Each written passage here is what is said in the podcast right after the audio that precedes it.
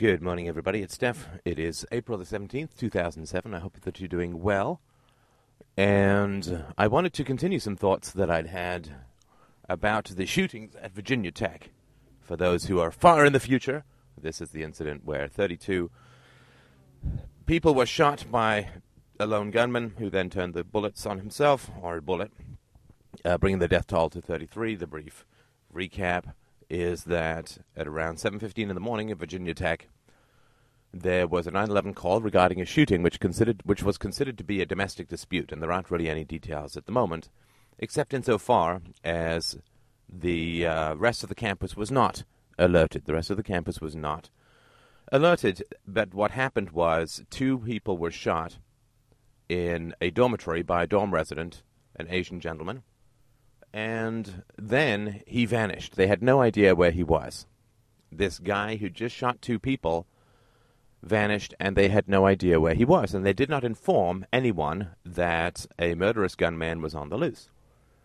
And then he changed the um, uh, the doors of a building from the inside, and then he did the methodical psycho walk through the um, building, uh, shooting uh, everyone that he could come in contact with. Students had to play dead and so on. A couple of professors were killed and so on.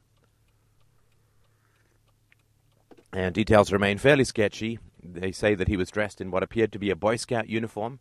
I'm not sure if that is going to turn out to be a military uniform, but let me tell you, it would not be at all surprising. In fact, it would be entirely predictable if it turned out to be a military uniform rather than a Boy Scout uniform and of course a Boy Scout uniform. Anyway, we don't have to get into the history of the Boy Scouts, but it was paramilitary to begin with, of course. So uh, I'll start with the minor stuff, which I think we're thinking about. Can you imagine what would have happened if a private capitalist had known of a deadly gas leak that had killed two people, but then somehow vaguely thought that the gas was okay, did nothing for two hours, which resulted in the deaths of 30 more people. Can you imagine the howls of protest with regards to the administration this would require? And of course, it's not just the, the uh, university administration the campus police, it's the police as a whole. The police received the 911 call about the shooting and then had no idea where the shooter was And did not warn anyone that this shooter was on the loose. And of course, the reason they do that, the reason that these decisions are always made, is because people wish to avoid publicity. People wish to avoid, oh, causing a panic, as they call it, or whatever. But basically, people wish to avoid negative publicity. They hope that they can keep it quiet. They hope they don't panic the student body as a whole or get lots of negative PR. And so they kept it quiet, and they said, "Oh, we thought that the we thought that the shooter had left the campus." And of course, as it's going to show, there's going to be no evidence whatsoever that the shooter uh, had left the campus. They just didn't know where he was. I mean, if you don't know where someone is, then clearly you don't know that he's left the campus. If you know where someone is, you go and apprehend him. And if you don't know where someone is, then you don't know where he is. It's just a story that they made up. It's just a story that they made up. But imagine if this was a private company, a chemical company, who kept the news of a gas leak quiet for two hours, resulting in the deaths of 33 people.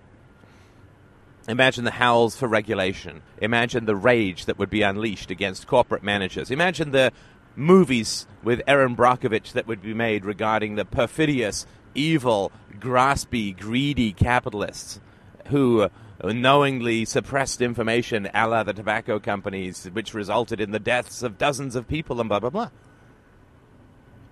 And this just shows you how hopeless, how much we have given up on the state, even those who are pro state these days. There's no howls of outrage about the police. There's no howls. I mean, yeah, there will be for sure, but I mean, it doesn't really matter. There's nobody who says, "Well, that's it. We've we've just had it. You guys are just a complete waste of skin, and we are going to privatize the police because you guys couldn't find both your uh, couldn't find your asses with both hands and a flashlight." But we've just given up. What happens is when this kind of monumental genocide, well, genocidal is too strong, monumental multi murder screw up occurs, people just sigh. Oh, well, let's focus on the evils of America as a whole. Let's focus on gun control.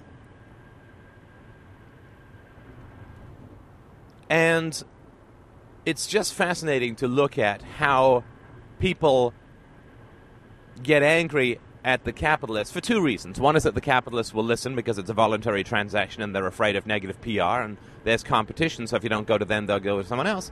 And the other, of course, is because the capitalists aren't armed and people get very brave in their moral outrage when they face people who aren't armed and can throw them in jail. But it just goes to show, for me at least, just how people have totally given up on government. Now, there's not going to be any calls for privatizing police or anything like that. There's just going to be calls for expansion of state power. I mean, that's always the constant. Oh, let's get gun control. Let's get more police in there. Let's let's start um, frisking the students. Let's have metal detectors. Oh, just more more power, more power, more power. But just if you want to get a sense of how corrupt the general intelligentsia is, just roll over your mind if this had been a private, uh, large chem, if this had been Dow Chemical or something that had kept a leak quiet, resulting in the deaths of dozens of people. Uh, people would just go insane. They would go insane with right, but with the with the state, uh, with the police. Oh, nobody cares. I mean, they just sort of, oh, that's bad. You know, they should have done something different. But you know, one little cover story, and uh, it's all, um, it all just sort of goes away, and people focus on the horror. Like this wasn't an entirely preventable tragedy. So anyway, well, not entirely preventable. The two in the dorm room probably could have uh, weren't, weren't savable, but the rest were. He warned the campus, tell people to get the hell home. There's a, a shooter. We don't know where he is. He just he's a he's a university student. He just murdered two people, and we have no idea where he is. And take his guns with him. Well, that's not uh, that's not the biggest brain surgery attempt. Oh, and you got to listen to the university president. I think it was him who said, uh, "Well, you know, you only have seconds to make these decisions, not hours, and you make the decisions with the best information that you have at the time." Blah blah blah. It's like, yeah, no kidding. No kidding. But he had two hours to make the decision because the shootings occurred at uh, 7:15 a.m. and the second series of shootings started around nine o'clock in the morning. So he had almost two hours. He didn't have seconds to make it. Is it two hours to review things to ask the police? Hey, there's no way you can account for all the guns, right? Nope. Uh, can you account for the whereabouts of the student? Nope. Well, shut the damn campus down. If he took his guns and vanished, and inform the population as a whole. Even if he said, "Oh, well, we thought he'd left the campus. Is that any better? What if he'd gone to a kindergarten? Is it better that he'd left the campus? Oh man, these people with their ugh." But I mean, we've we've given up. We don't get angry. I mean, most people don't anyway. They just go like, "Well, that seems weird," or "That was a stupid decision," or whatever. But when you compare that to the howls of outrage that would um, that would greet a private company that kept the news of a deadly toxin from its workers, Oh man, oh man, there would be 500 movies of the weeks and Julia Roberts' career would be revived. So that's sort of the one aspect. The other aspect is um, somebody posted on the board this morning. I remember who it is. I just don't like to use names on air without permission. But somebody posted on the board this morning and said, "Hey, I'm getting interviewed about this this morning uh, on camera." And one of the questions that he put forward, and I'm sure it's far too late to uh, for him to use this now, but you know, at some point in the future, perhaps. Why, oh, why is America so violent? People just look at this like, wow, this is just a weird mystery. Oh, is it because there's like 200 million guns or however more guns than people in the United States? No, not really. There's lots of guns up here in Canada too. People just have this, oh, is it frontier mentality? No, Canada has a frontier mentality as well. The real question, of course, is why is there so much violence, uh, gun violence in America? And people say this as if it was a direct continuity from the beginning of America, at least modern America, in 1776. And of course, not true. I mean, there was a good deal of nonviolence throughout the 19th century in America. If we take all the status stuff out, and if we take the wars and slavery out, gun violence was pretty low. Uh, gun violence was pretty low. There's a reason why people like Jesse James were notorious because they were rare. It was very rare for there to be crime gangs, and so was no organized crime in the uh, United States at that point in history, and it was all just uh, uh, entire, of course, entirely blown out of proportion, as I talked about many moons ago in a podcast on the Wild West, to say that people like the idea of. Um, uh, of a bunch of gunmen coming in and shooting up a town, and the women are helpless, and the children are wetting themselves, because of course that justifies state power, right? So, in the absence of a state, when there's only one high noon Gary uh, what's his name, sheriff, then uh, there's just uh, no no way that you can prevent the evil from rampaging through your community, and that's what happens when there's not a strong state, when there's only one lone, brave, noble sheriff, and blah blah blah. Right? Of course, it was pure nonsense. I mean, most of these uh, most of these frontier towns were very peaceful because criminals tend to flock to cities. They don't you, know, you don't go to a town of like 20 people to become a pickpocket because there's not that many pockets to pick, and everybody knows who you are. You don't go to uh, a um, uh, you don't go to rampage through a bunch of well armed farmers to steal what? Some eggs a pig? I mean please they don't have enough money out there or very little and well hidden. You go to cities if you want to be a criminal uh, and you go to Congress if you want to be an arch criminal. So the real question is not why is America so violent the question is why is America so violent now why has America become so violent now, throughout the 20th century, escalating? And the answer is really not that complicated. It's really not that complicated. And the answer is quite simply that imperial powers are violent. Countries that invade, sell arms, topple regimes, have covert operations, black ops all over the place, uh, fund uh, thugs have foreign policy money, pour arms and diamonds and whores into the arms and beds of dictators, and have troops stationed in hundreds of countries overseas so that those countries are brutalized, terrorized, and bribed into obeying the emperor's will, those countries, my friends, could be defined as somewhat violent. So, anybody who asks, well, why is America so violent, is missing, I think, the basic issue, or at least the basic correlation, which is that America is a very violent country. And it's slightly less violent towards its own domestic citizens, but it's much more violent than most other countries. In fact, it is the most violent country in the world at the moment. It's the country with the most troops stationed overseas. It's the country with the biggest arms sales. It's the country funding the most dictatorships and the most counter dictatorships if those dictators no longer please uh, President.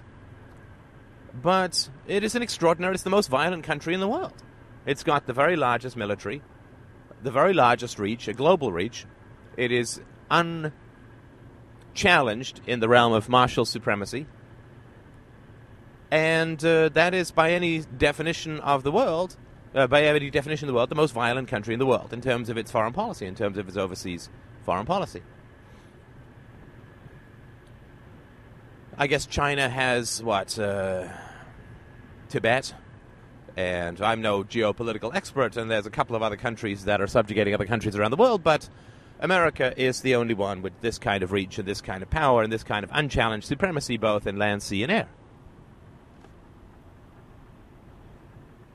Now, imperialism requires a fair amount, to actually requires a deluge of propaganda. A deluge of propaganda. And if you just look at the history of propaganda, you can see very clearly that when a country is an empire, when you uh, a country turns imperial, then it must ratchet up the glorification of violence.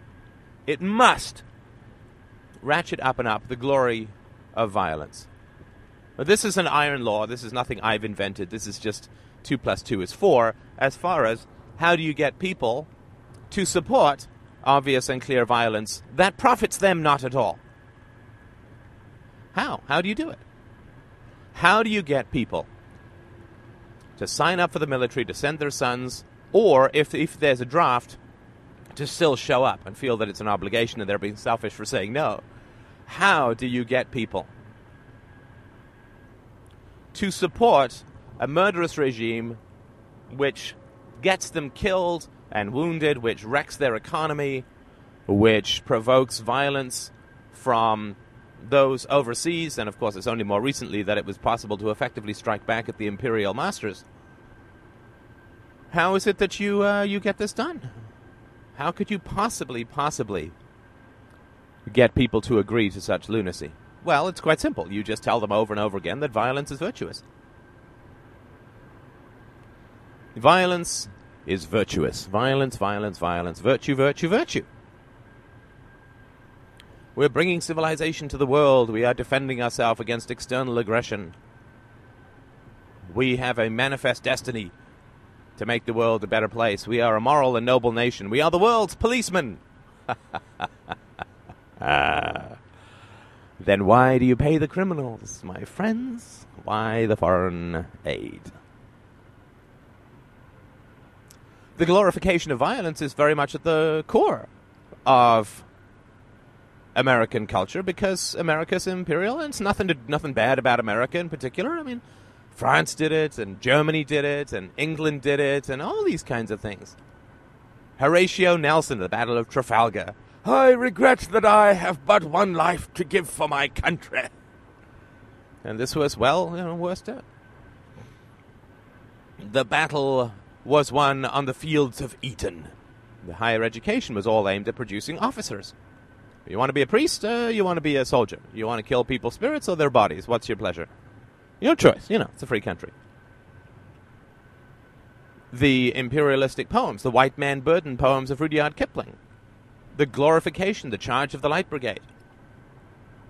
The, uh, I mean, uh, Churchill got his in the Boer War by slaughtering people, getting captured, escaping, writing gripping tales about it for a newspaper and starting his political career that way with help from his mother, of course, who was very well placed in society.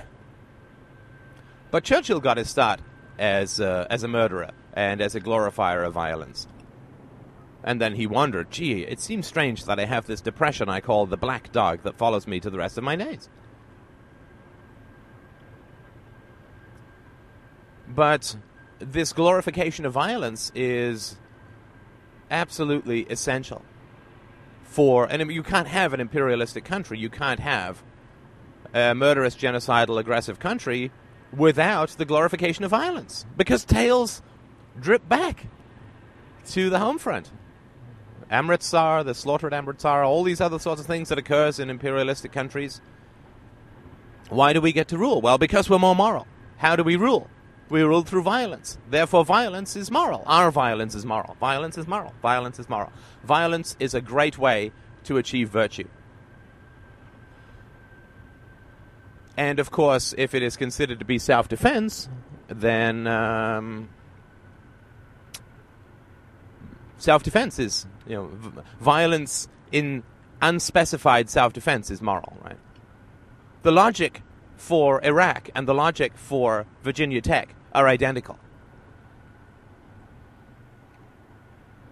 With the exception that the gunman at Virginia Tech may have been bullied and provoked in a way that George Bush was not. I mean, Saddam Hussein never gave George Bush a wedgie or stuffed his head in a toilet or gave him a pansy at the cafeteria or anything like that. But the logic is the same. Aggression in the face of unspecified self defense, violence for the sake of unspecified self defense is a moral imperative. It's a virtue. And this is where, and it's not nothing to do with the Americans because every single culture is the same goddamn way. But I'm going to lay into the Americans anyway because they just happen to be doing it at the moment.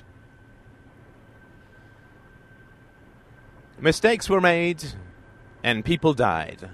Mistakes were made and people died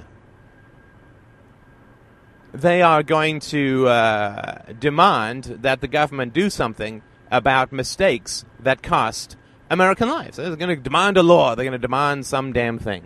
Some something is going to change. There ought to be a law. There ought to be more violence because violence is bad. And the shock and horror and deep mourning and grieving and this and that. My God, my God, Do you know how much this inflames crazy people overseas who want to do Americans harm? Who want to do Americans harm? If a mafia gang has controlled an entire community for a couple of generations and slaughter with impunity and slaughter without conscience, and then one of their hitmen gets killed, and they break out the mourning and the wailing, and the sh- we are shocked and saddened at this appalling murder, at this appalling, immoral, unjust murder, and they begin playing all the moral trumpets on the planet, because murder, you see, is just so wrong. But the bodies they've left in their wake, they cheered over and gave medals for.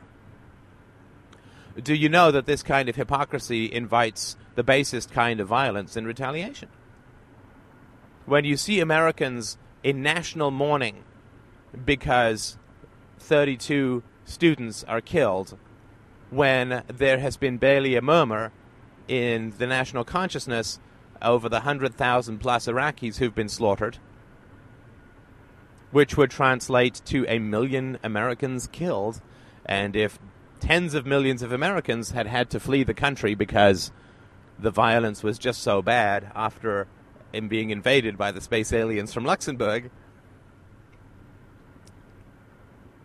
Can you imagine how people overseas feel that Americans are shocked and appalled that some Americans have been shot? Their taxes support the slaughter of people overseas. They have ribbons all over their cars, and the magic phrase, well, you don't not support the troops, do you? You wouldn't refuse support to the troops, would you? You wouldn't want to not handle hand ammunition to the shooters, would you? Imagine a friend of his who gave him uh, who gave him clips of bullets, and the police questioned him and said, "Well, you knew he was going to shoot people. What the hell did you give him bullets for?" It's like, "Well, I support the troop. I support him. I'm not going to put him in a dangerous situation and then refuse to give him the tools that he needs, the bullets that he needs. It's like, but he was only in a dangerous situation because he was going around shooting people." Yes, but I support the troop. So that aspect of things is not terrifically complicated.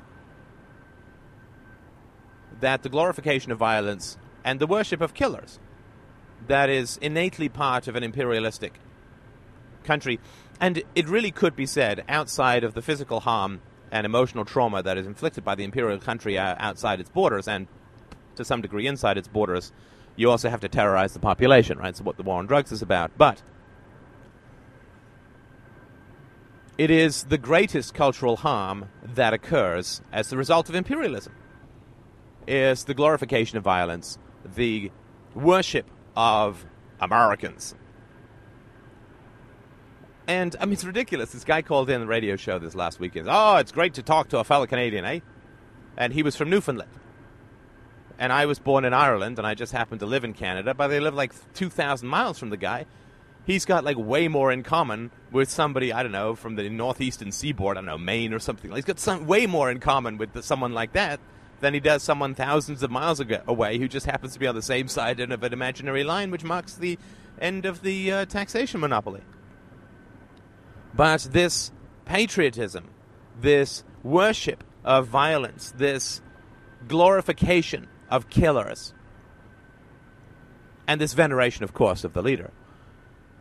This is part and parcel of the culture that says violence is good. Violence is either good because you want to make the world a better place, in which case a man beats his wife for not obeying him, or children are beaten by their parents for not being good children. Or you use violence to make the world a better place, to make people be good.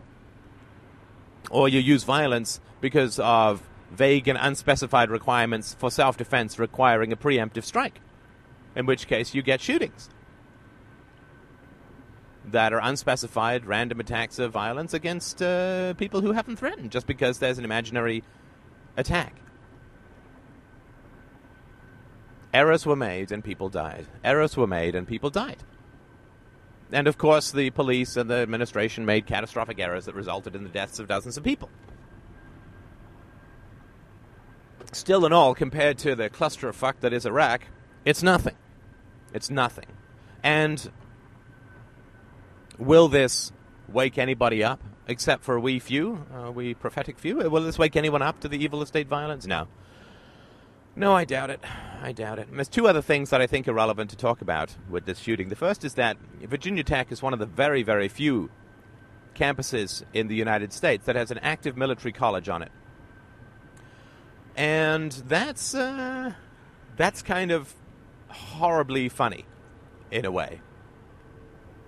Right? So this campus, which is the military campus uh, on the campus of uh, UV of the um, Virginia Tech, this campus trains sociopaths to go and murder foreigners. Kill them, kill them, kill them, kill them, kill them, kill them by the thousands. Slaughter, slaughter, slaughter, drown in blood.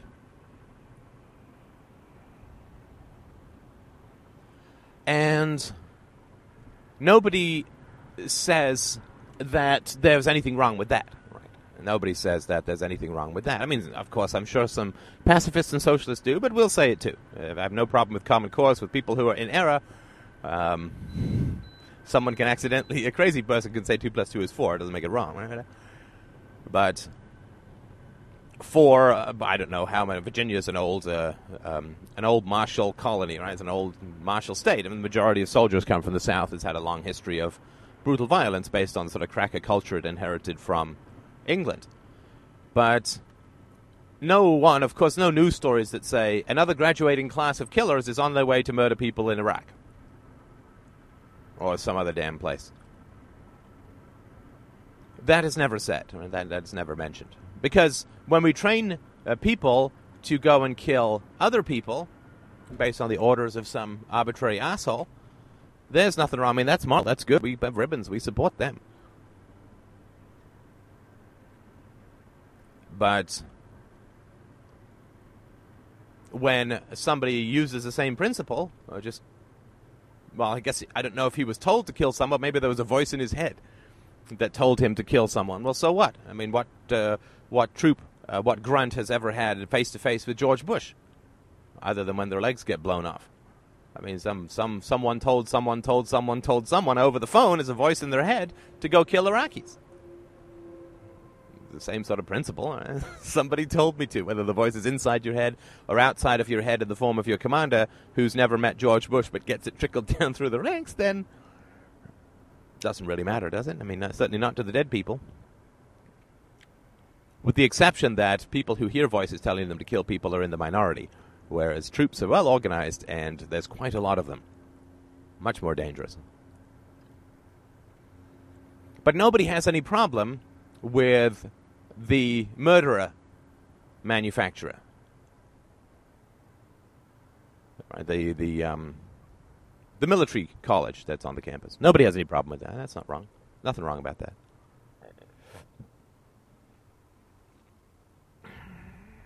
Nothing at all. So we can train killers. They can go overseas and shoot people. That's fine.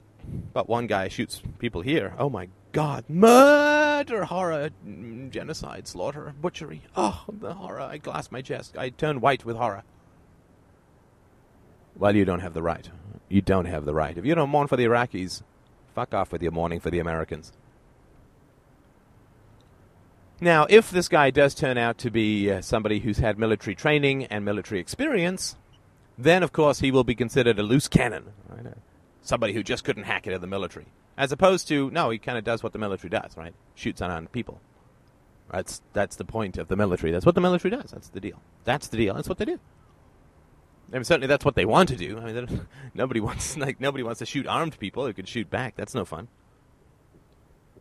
But uh, as was reported on 60 Minutes a little while back, if you can roll grenades into family dwellings and blow up children, there's no real harm in you there. No, no harm to you. So, if it turns out that this guy's had military training, military experience, then it'll just be another blank out. like this uh, the black guy who rolled some grenades into the tents in uh, uh, during the beginning of uh, this uh, Operation Iraqi Slaughter.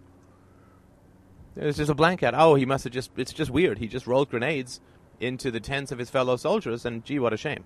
He must have been a Muslim. crazy. Went crazy. He went crazy, right? Because he killed people when people didn't tell him to, which is much safer. Much safer. So it will be very interesting to see whether or not this martial propaganda that has permeated certainly it will have been part of the culture of this campus because there's a butcher factory right on the right on the campus which manufactures murderers. And so it would be very interesting to see if this uh, he was in uniform a boy scout uniform or something.